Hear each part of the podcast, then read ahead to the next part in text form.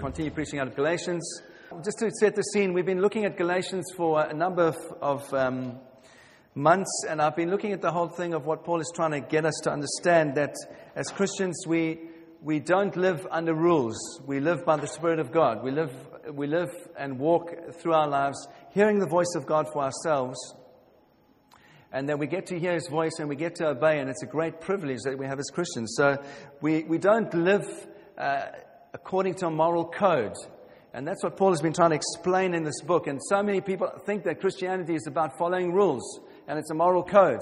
It's not really at all that. It's exactly the opposite of that. It's learning to hear the, voice of God for yourself, which includes obedience and includes adopting a certain lifestyle, but you do that out of love for God rather than living by a moral code. And so that's what Paul has been trying to get us to understand. And I've been looking at that in the first four chapters. And here, in chapter 5, Paul starts speaking about the fruit of the Spirit in our lives. And we're going to have a look at that this morning. Last, last week, we had a look at the first uh, section of this um, chapter, and we're going to look at the second section today. So I want to read the whole thing for you this morning from verse 16 through to verse 21. And this is what Paul says But I say, Walk by the Spirit, and you will not gratify the desires of the flesh.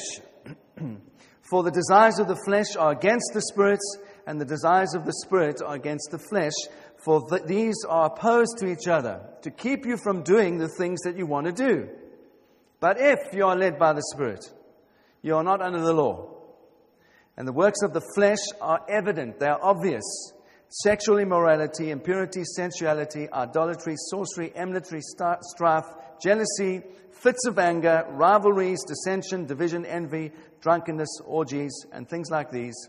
I warn you, as I warned before, those that do such things will not inherit the kingdom of God.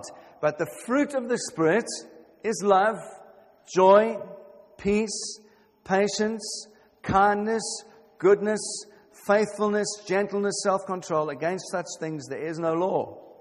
Amen. Come on now. And those who belong to Jesus have crucified the flesh with its passions and desires. If we live by the Spirit, let us also keep in step with the Spirit. And so, like I said, we had a look at the first half of those verses last week. And what I try to show you is that religion motivates out of fear. Any religion motivates out of fear, and that has to do with punishment. If you do not obey the rules, you will be punished. That's how religion works. And I try to show you that um, that's not how we live as Christians. In the gospel, the motivation for life is love. It's far more positive. It's far more glorious. We live from being motivated in all things by love. And so that's what we saw in the last verse of chapter 5, if you remember. And Paul is now spelling out for us in this portion of this chapter the big picture about this dynamic of love and how it works in our lives. That we don't live selfishly, we don't live, remember we said in Galatians 5 do not use your freedom to be self indulgent, just to do what you want to do, to live indulgently. Paul says that's not love. Love is living for others. And that's what the, the freedom that Christ has bought for us, that what he, that's how He wants us to live. He wants us to live living for others, giving ourselves away, loving the lost, the broken, in welcoming the refugee.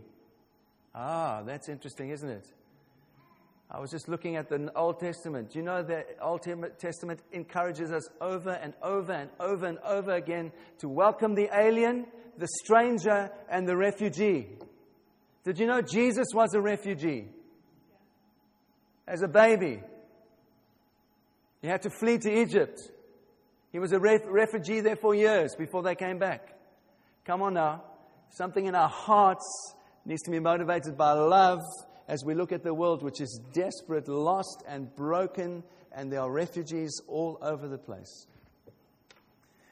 Can I just throw that thought in as we think about the future and about next year and how we're going to respond over the years and years and years and years that lie ahead? This problem is not going to go away.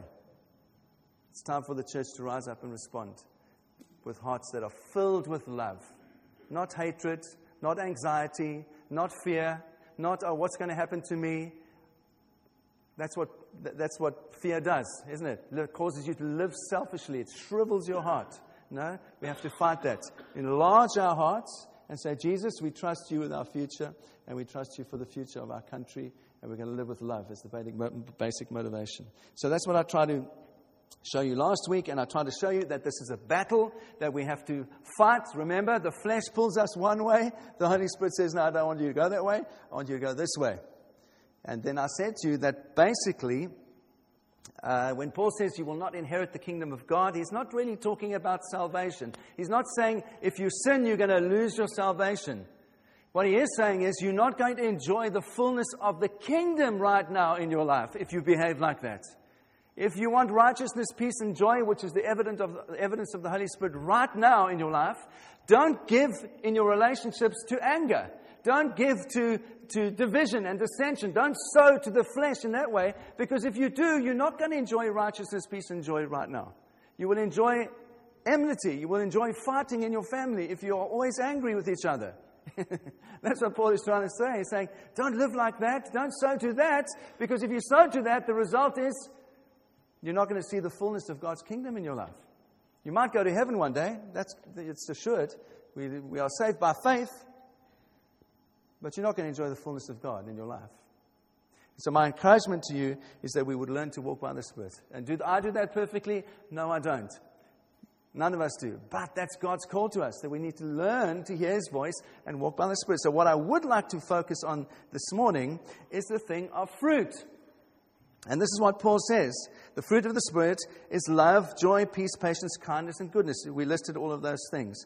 And I want to say by introduction that to be led by the Spirit means that we are committing ourselves to change. To be led by the Spirit means we are committing ourselves to change and be changed by the transforming power of the Holy Spirit, and that we start becoming the people that God wants us to be. That's what it means to walk by the Spirit. And I think that's an incredibly liberating thing. It's a freeing thing because we open our hearts and we allow God to transform us from the inside, and He develops more and more of Christ on the inside of us. It's freeing. And so I'd like to uh, look at Paul's language quite carefully this morning. I love his writing. He's always very clear and he always chooses his images very carefully. Do you notice that he says in verse 19, that he talks about the acts, plural, of the sinful nature, but he speaks about the fruit, singular, of the Holy Spirit. Now, I don't know about you, but whenever I hear the word fruit, it thinks, I think automatically of farming. I think of uh, agriculture. That's where that's what it conjures in my mind: farming, agriculture, fruit, trees, etc., etc. And uh, there are four things that that image can help us understand about fruit and how it grows in our lives. The first thing I want to say is this fruit grows gradually. Fruit grows gradually. This is what I mean. We, as Christians, grow gradually. If you plant a potato or carrot or any kind of um, tree that produces fruit, you don't immediately see the fruit, do you? It takes a season. Sometimes with a fruit tree, it takes years before you actually see the fruit. But you can measure it over a period of time. And that's how it is in our lives as Christians. We don't see the growth immediately. We don't necessarily see immediate fruit, but hopefully, when you are faced with a difficult situation in your life and you, you um, reflect on how you handle it, hopefully you will say, a couple of years ago, I would have handled this so differently. I would have not been so patient. I would have not been so self controlled as I am now. If that's your testimony, then I want to say that is evidence of the fruit of God in your life, that you are changing. And I don't accuse anyone this morning. I'm just saying, as we look at our lives, can we see over a period of time, years and years and years, that we are changing and that we are changing in our reactions to people. We are changing in how we interact with people. If we can measure that, then we are producing fruit. That's a brilliant, wonderful thing. The first thing is fruit grows gradually. Secondly, fruit grows inevitably. This is what I mean. There will be growth. If you are saved, if you know Jesus, there will be fruit in your life. Uh, Nick, can you just put those pictures up for me, please? These are pictures of Angkor Wat. This is where we went to Cambodia last year, and uh, these are incredible pictures to me because can you see the temple behind the roots of the tree? Can you see that? These temples are thousands of years old, and these trees are hundreds and hundreds and hundreds of years old. You want to go to the next one, Nick? Just uh, uh I love this picture. Isn't that incredible? Come to Cambodia with us next year to, so we can go to Angkor Wat. You can see this for yourself. That is incredible. These old, old Buddhist temples and uh, Hindu temples, and these massive, massive trees that are growing. They've kind of birthed themselves in the rock, and they're just, the roots are breaking everything open, and they've just been growing for hundreds of years. There's a third one I would like you. Look at that. Isn't that incredible? You see, this is a profound picture for me of seeds. Once those trees were tiny little seeds. They weren't like that. They were tiny little seeds that grew. And there was a, there's an inevitability when you plant a seed that something is going to happen and it's going to grow. And those of you smiling, you've probably played Tomb Raider, those video games. This is where Tomb Raider comes from, Angkor Wat. That's where they got all the visuals for the game from. Anyway, I'm getting distracted now. But there's, there's power in seeds, isn't there? And the hardness of the rock here, the temple, is completely broken open just as the seed grows. And that's a very, very powerful image for us of how the Holy Spirit works in our lives. Because I don't know about you, but there are areas of my life that feel sometimes like they are hard as rock. And as much as I try, I can't see breakthrough in those areas. Have you ever, do you experience that at all? Or is it just the preacher this morning? There are areas of our hearts that still seem to be as hard as rock. This is the wonder of what I'm saying to you this morning. If the seed of the Holy Spirit is in your heart, it will break that rock open over a period of time and you will see the fruit. Just like that tree grows. It's beautiful. That's how God works in our lives. That's how it is with every Christian, not just the special ones, all of us, every single Christian. My, God's word to you and God's promise to you, if you are a Christian, if you know Jesus, there is this promise to you that incredible fruit will come out of your life over a period of time. It is inevitable if you will just listen to the voice of the Spirit. So it's very encouraging on one level. It's also very challenging on another level because we all have to honestly ask ourselves this question Is there fruit growing in my life? Is there fruit growing in my life? And I want to say, as a bedrock of what I'm saying this morning, we are not saved by the fruit. We are saved by faith. We're not saved by the fruit. But we are also not saved by a fruitless faith. Can I put it like that? We are not saved by a fruitless faith. If, if, there's no, if there's no fruit coming out of our lives, then we have to ask some other very basic questions. And I want to put it to you this morning that if we are saved by faith, if we know Jesus and the Holy Spirit is dwelling in us, fruit will come. It has to, it's inevitable. The third thing I want to say is this the fruit of the Spirit has internal roots. Uh, it's not just about the external, the thing that you can see. It's not, it's not just about um, the fruit. Uh, all of you are familiar in, in English gardens or, or, gardens in the UK, the common garden variety apple tree. Everyone know an apple tree well? Do, my question to you this morning is this do, do the apples make the tree alive? Well, obviously, they don't. You could take the apples off the tree, you could uh, go to another tree, you could connect them by some kind of mechanism to the tree. It doesn't bring any life to the tree. Very simple observation. What brings Life is what's happening on the inside of the tree that produces the fruit on the outside of the tree. The life inside is producing the fruit outside. And so, this is the great problem that I see with the church. The great problem with the church is this when we see gifts, when we see amazingly gifted people, we say automatically, the Holy Spirit is at work in that person. You know, the Bible never says that. The gifts that God gives to people are grace gifts. You do not deserve them. You might have the most amazing gift of healing in your life. It does not mean your life is being transformed from the inside by the grace of God. Oh, Anthony, that's outrageous. How dare you say that? Well, I put it to you that Judas, who was part of Jesus' disciples, King Saul, who was the king of, of, of Israel, they were used by the Holy Spirit to prophesy, to do miracles, to do incredible things, but they did not have renewed hearts being transformed by the Holy Spirit.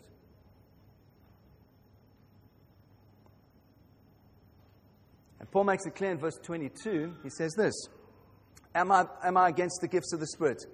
Uh, no, I'm not. And next year we're going to be looking at healing, and we're going to be looking at prayer, and we're going to be looking at prophecy, and we're going to look at all the wonderful gifts that God gives us. I'm not against the gifts at all. I want more of the gifts. But I want more of the fruit as well. Amen? Okay, so Paul makes it quite clear, verse 22 if you are truly led by the Spirit, you will grow in the fruit of the Spirit. And so I'm saying the obvious outward gifts that we see, they may operate from a grace filled heart, or they may not operate from a grace filled heart. But only the fruit of the Spirit can be produced in a Christian, someone that knows God, that is a child of God. And so I put it to you this morning that the only test and the true test of God indwelling us is not the gifts that we exhibit on the outside.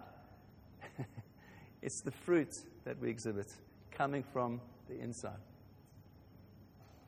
And so you might say that's strongly put. Well, I don't think it is too strongly put because Paul says exactly the same thing in 1 Corinthians 13 that we quote at weddings all the time about what love is. And what does he say? He says, If I speak in tongues, one of the gifts of men and angels, but I do not have love, I am a resounding gong. What does he go on to say? A clashing cymbal. I am nothing. I have nothing.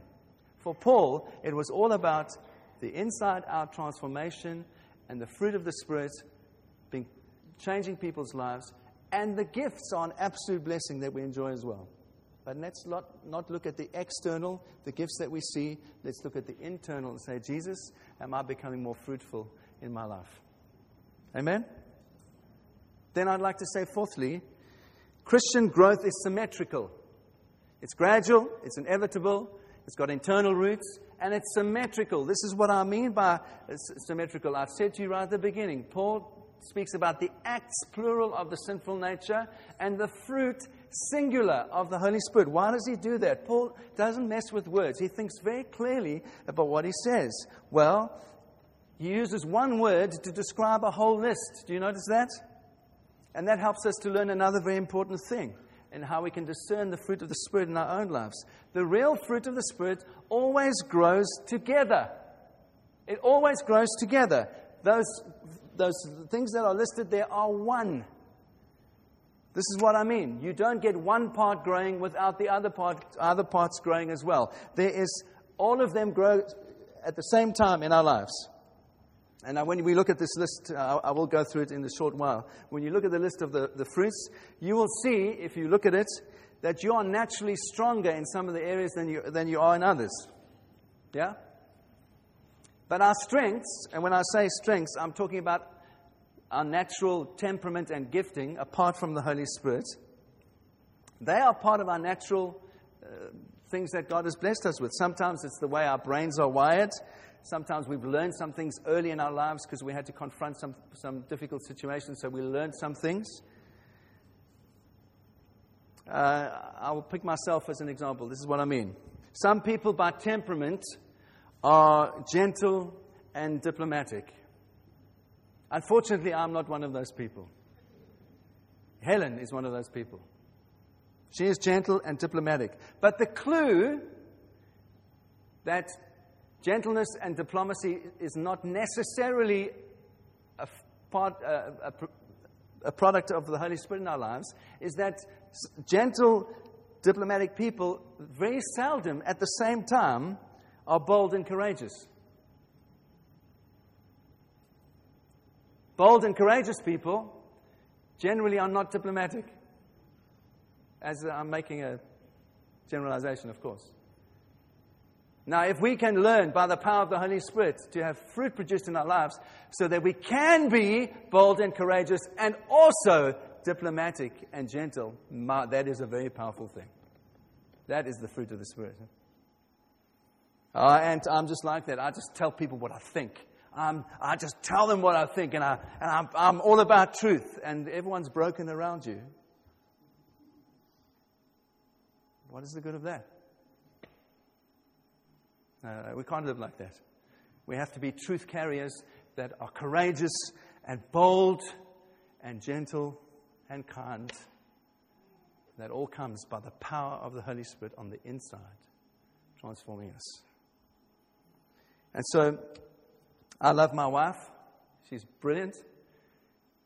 But I have to encourage her to be bold by the power of the Holy Spirit because it's not her natural temperament. And she has to encourage me to be kind and gentle because it's not my natural temperament.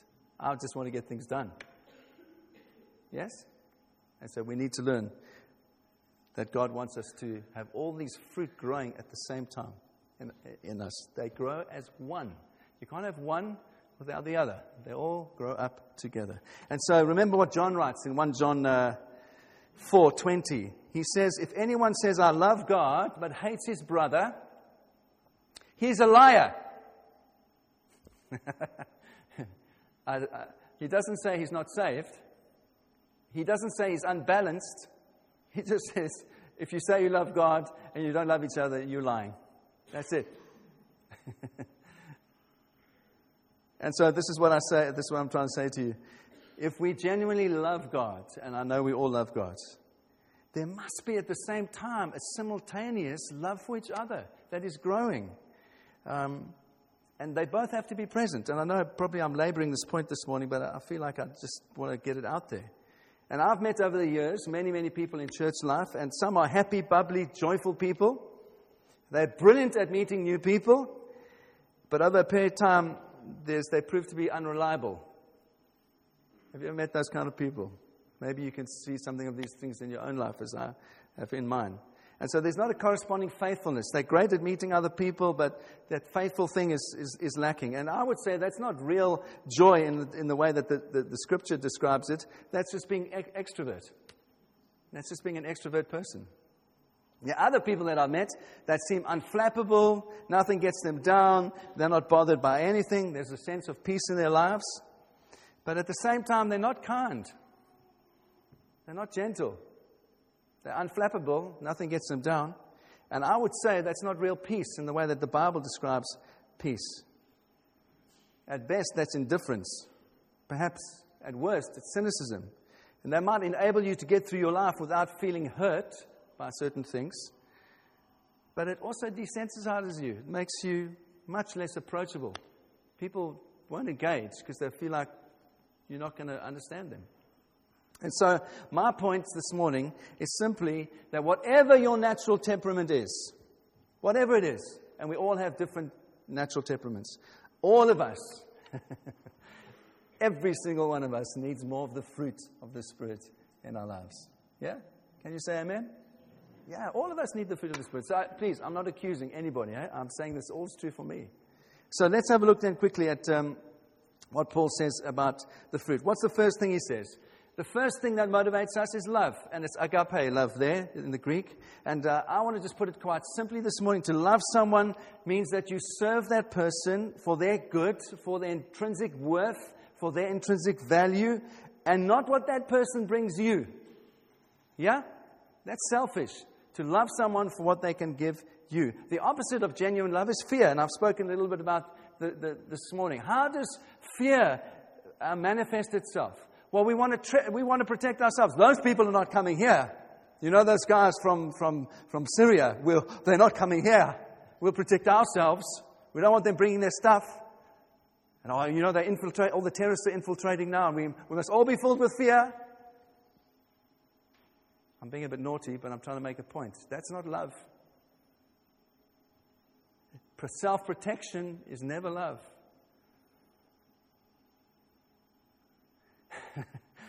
I'm going to have no friends left.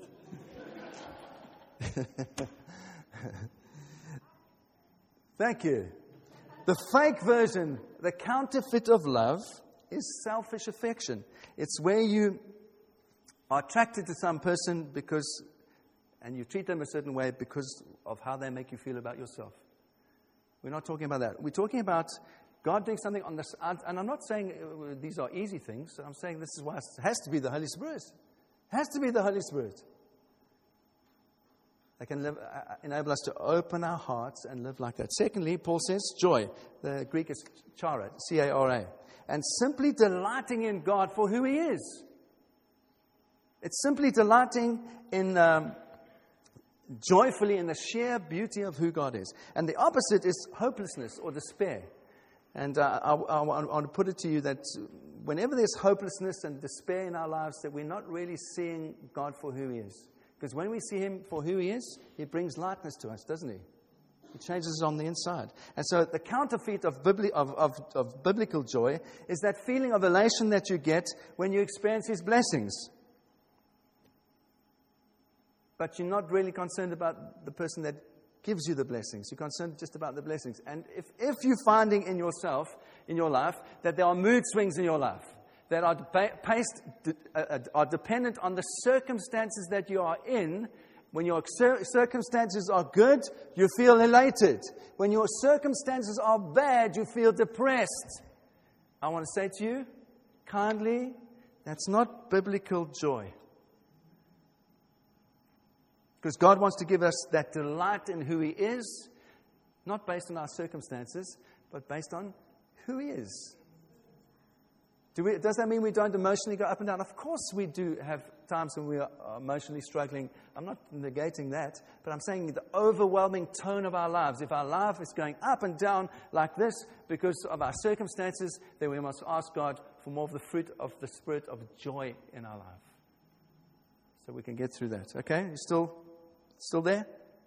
Thirdly, peace. Here's the Greek word is irene that Paul uses here.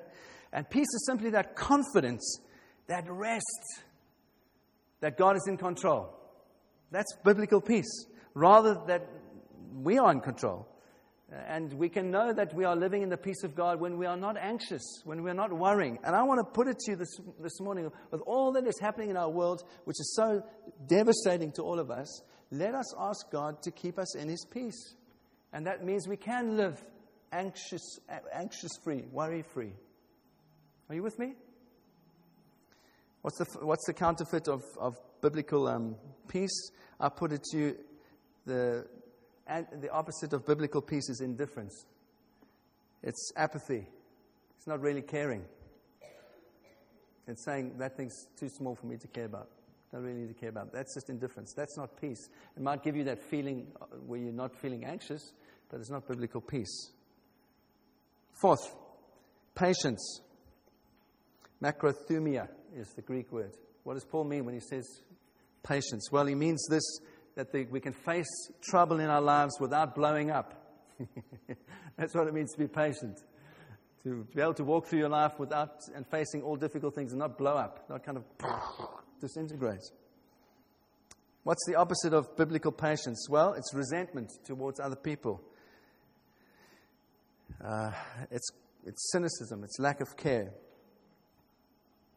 Fifth, kindness. Christostos was the Greek word. Ability to serve others even when it makes you feel vulnerable. That's what it means to be kind. That only comes from a, a deeply secure place in your life. You know that? The opposite of, of biblical kindness is envy. Envy. Envy is that thing that happens when we are unable to rejoice in another person's blessing. Such an ugly thing. Can't rejoice when someone else has had a blessing in their lives. We're envious. It's not kind. It's not biblical kindness. And so the opposite of that is we, we can manipulate. We can do good deeds, but we, our heart is manipulative because we want others to congratulate us, and we want to congratulate ourselves and, ourselves and say, I'm doing okay. I'm doing, I'm doing well. That's not what God has for us. Biblical kindness. Uh, then integrity, six, or goodness. Um, what does Paul mean by, by that? He simply means this that we're the same person all of the time. We're utterly reliable. We're utterly true to our word. The opposite of that is being an opportunist. The opposite of that is being a, um, a hypocrite, a chameleon. Have you ever noticed that there's some people, I see it sometimes in children, uh, little kids, that haven't yet learned who they are. And so when they're with naughty kids, they're very naughty. Have you ever noticed that? And then when, they, when they're with good children that are well behaved, they're well behaved themselves. And they are easily influenced by either the very naughty or by kids that are well behaved. Why is that? Because they're still developing the sense of integrity in their lives. They're still learning how to be true to themselves. So we don't beat our kids up, we help them to be people of integrity. Saying, no, no, that's not who God's made you to be. Let me help you. You must be integrous. You can't be one thing in this situation, and when you're in another situation, you're a completely different person. That's not consistent. okay? That's what it means to be integrity. And so it's the same with us. We can't let our wills be floppy. We behave in a certain way in one situation with one group of friends, and when we're in another group of friends, we behave completely differently. That's not integrous. That's being a, chameleon. And so I want to encourage you that we would learn by the power of the Spirit that He produced these things in our lives. Um, faithfulness. The Greek is pistis here, and that's also to be utterly reliable. Um, it's not being a fair weather friend who disappears when things are difficult, uh, but it's being consistent and faithful. Um, the opposite of that, of course, is that we want to be so loving that we never challenge people. and never say, okay, well, that, that's not right. Let's not think like that. Let's not behave like this. Eighthly, we have gentleness that Paul um, talks about here. Just, gentleness is really being self forgetful. It's the opposite of being superior. It's the opposite of being self absorbed. It's actually um, saying you're going to forget yourself and think about other people. That's what it means to be tr- truly gentle. Uh, ninth, lastly, self control. Uh, I would say that that means that you can, we can learn to pursue what is really important over what is urgent. Have you ever found that in your life? There's so many urgent things in your life that uh, you're pursuing that you never really get the important things done. Things that are more long term things that you, that you really should be put, putting your energy to. And so we need to learn by the power of the Spirit to have that kind of self control that we really can pursue what is important rather than just what is urgent from day to day. And I don't know about you, but when I look at these things, um, I just say, Jesus, I need more. I look at my own life and I'm just saying, when I look at that, when I was preparing and seeing, you know, what Paul says about what these things integrity, faithfulness, gentleness, kindness I'm saying, God, please, I need more of that in my life. And so I want to say, as an encouragement to you this morning, that if we can stop looking at our gifts and thinking that makes us like Jesus, because we have a number of gifts, uh, if we can stop looking at our natural strengths as a sign that we are like Jesus, and rather just look at the fruits that Paul defines here and the unity that he's speaking about here, I think all of us would get on our knees and just say, Jesus, I need more of your fruits. I need more. I need more. I need more kindness, gentleness, patience, self control. I need more. And that's my encouragement to you this morning.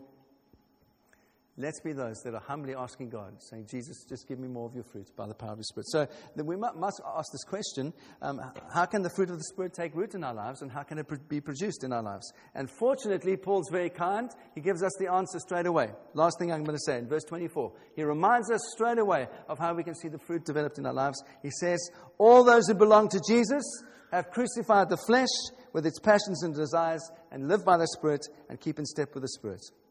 Remind yourself.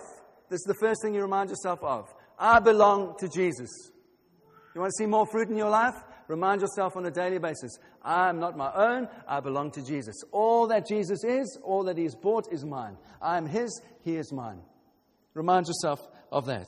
And that means that as we are welcomed home, just like the prodigal was welcomed home by the Father. It's got nothing to do with our character. It's got nothing to do with us deserving it. It's got all to do with our good Father in heaven who welcomes us home.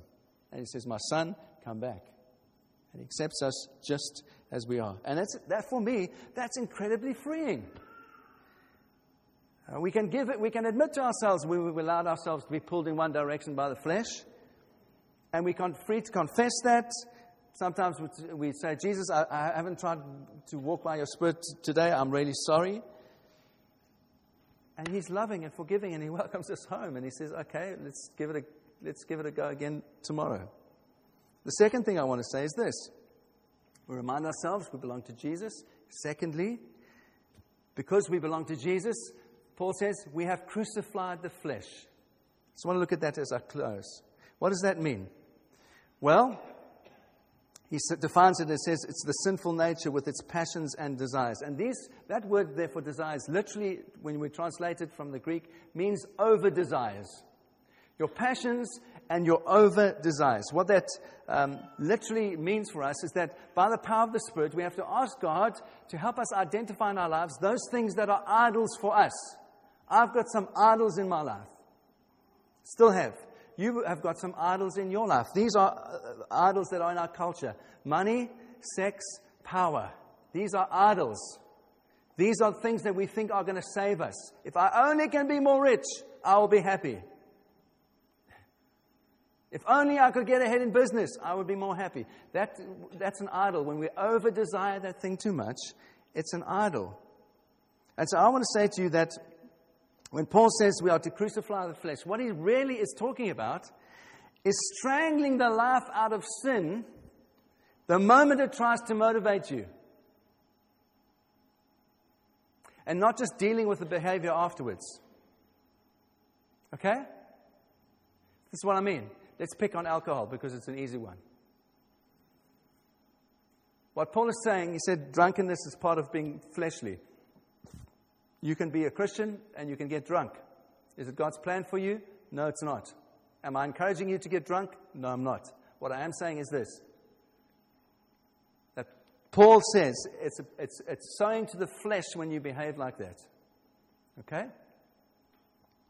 And so, what he's encouraging us to do is, if, is to admit to ourselves and say, I have a problem with this in my life. This is an idol for me. When I drink and I get drunk, I think people are going to accept me, whatever my, my, my, my is. I want to be accepted by my friends, so I drink too much to please them, whatever it is. You have to have the courage to say that to yourself. You have to have the courage to admit that to yourself. So, in the moment, you deal with the, when the sin comes crouching at your door, you strangle it right there. And in the moment, you say, No, I'm not going to do that. Not so much as worrying about the behavior and the of, afterwards and beating yourself up and saying, Oh, I'm so terrible. Well, that's how people behave, isn't it?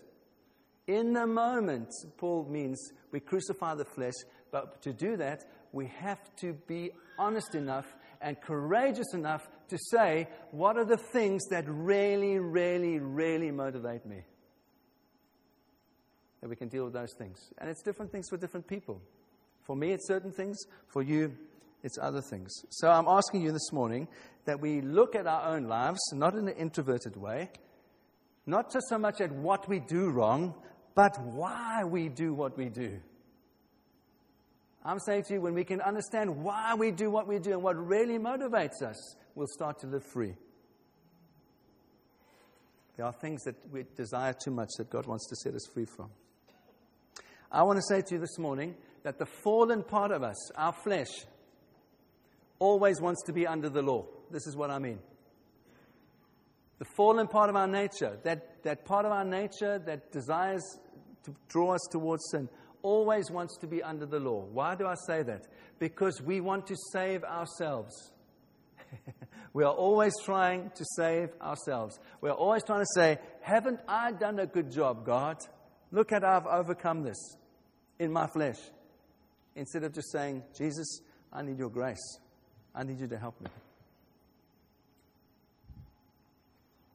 And so, I think if we can pray, pray, things like this Lord, my heart thinks that I simply must have this thing, otherwise, I'm going to die, otherwise, that I will not have value. But really, I know that's not true. Help me to think about how you see me. Help me not to forget what I mean to you, that I'm your son. Help me to see myself in the way that you see me. By your Spirit, Lord, help me to think about these things, to reflect on these things, until that thing loses its attractive power over my life. How many of you read about Charlie Sheen this week? HIV positive. Uh, I, don't, I don't rejoice in that at all. I think that's a terrible thing. But if you read how he's lived his life, what do you think about that? I read this week that he's boasted that he slept with over 5,000 women. I don't know if that's true or not. But all I'm saying to you is you sow the flesh, you're going to reap from the flesh.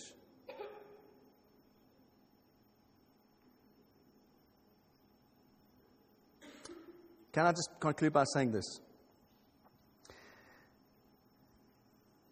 When I'm talking about cru- crucifying the flesh, it's also necessary for me to say what it's not. It's not being hard on yourself. it's not about beating up your body. And uh, I'm not picking on anyone who's a traditionalist here, but I always chuckle about Lent. Remember what Lent is? There's a tradition in the church that you give up things for Lent.